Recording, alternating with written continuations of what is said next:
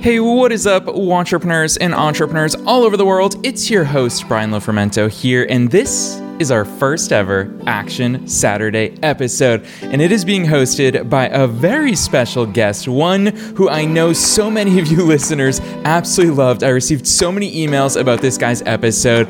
This is Stephen Custer, who was the star of episode 525 called Making Marketing Fun and Effective with Stephen Custer. Now, Stephen is the owner of Dry Humor Marketing out in Salem, Oregon. He loves helping businesses and nonprofit organizations tell their stories through video, photography, web design, and digital marketing strategy. And he definitely means that strategy because he dropped so many golden nuggets on us back in episode 525. Since his appearance on this podcast back in January, he has shot to wild levels of fame and fortune, but he hasn't forgotten the little guy in the little podcast who got him there. So he's repaying us by hosting the first Action Saturday episode ever.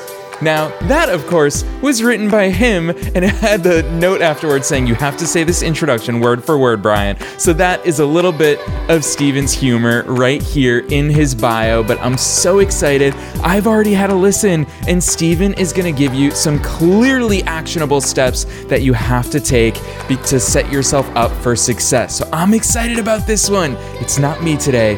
Take it away, Steven.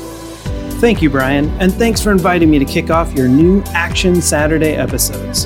I'm excited to see this podcast keep growing, and I always get great information from you and your guests. As you just mentioned, my company is called Dry Humor Marketing, and I believe marketing should be seriously fun. Today, I want to give your listeners some clear, actionable steps they can take on the serious side of business research. I know it's not the most exciting concept in the world, but I thought about what I would do before I do anything else, and it's research. I want to share why it's absolutely vital and then give some free online tools they can use to do some research today. So, why, dear listeners, should you bother with research? Because every decision you make while setting up your company should be based on good data. If you don't do your research first, you'll waste a lot of time doing the wrong things or doing things inefficiently. Do thorough research, then make good decisions with good data. The first tool I recommend, I know is one of your new favorite terms, Brian, it's YouTube University. You can save a ton of time and money on classes and legal fees by finding good, reputable people on YouTube in order to research what you need to do or not do while setting up your business. I actually learned the majority of what I know about photography, videography, and really how to get my business up and running from watching experts on YouTube. Secondly, use your competitors' websites and social media channels to research who you're going up against. Figure out what they are really good at. Then copy some aspects of their success, but more importantly, use that information to find your niche, what will set you apart and how you're going to offer a better product or service than your competitors.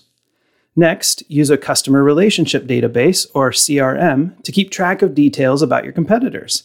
There are a lot of really expensive ones out there that you don't need when you're just starting out, but there are some free ones as well. Once you've identified your competitors, keep researching them by inviting the most experienced ones out to coffee. I have received so much valuable wisdom from people who are further along in their entrepreneurial journey, and they are almost always happy to share. A rising tide lifts all boats, as we like to say. Just make sure to pay for their coffee. Then head back to the computer and do some more research on how people are finding your competitors online through search.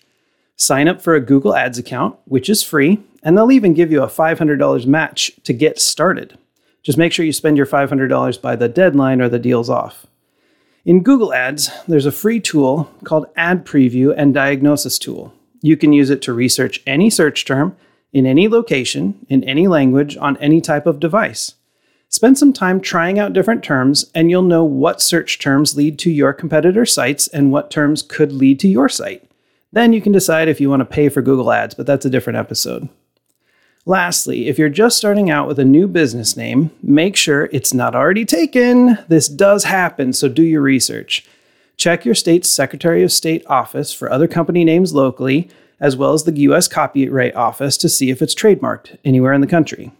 Check with a hosting service to make sure your URL is available for your website, And of course, check all the social media channels you plan on using to make sure your name is available there as well. If you pick a great name like Dry Humor Marketing, you won't have any problems. There's lots of other research you can do and should be doing, like getting to know your potential customers and creating marketing personas, but we'll have to save that for another time. Spending your time doing research at the beginning of your entrepreneurial journey may seem boring, but it will save you serious time and money in the end. It will also help you find your niche market and lead you to success. If you'd like to learn more marketing tips and tricks, I have a YouTube channel at Dry Humor Marketing where I post videos to help entrepreneurs and business owners like you. So check it out. That's today's first Action Saturday episode. So now it's time to take action and go do some research.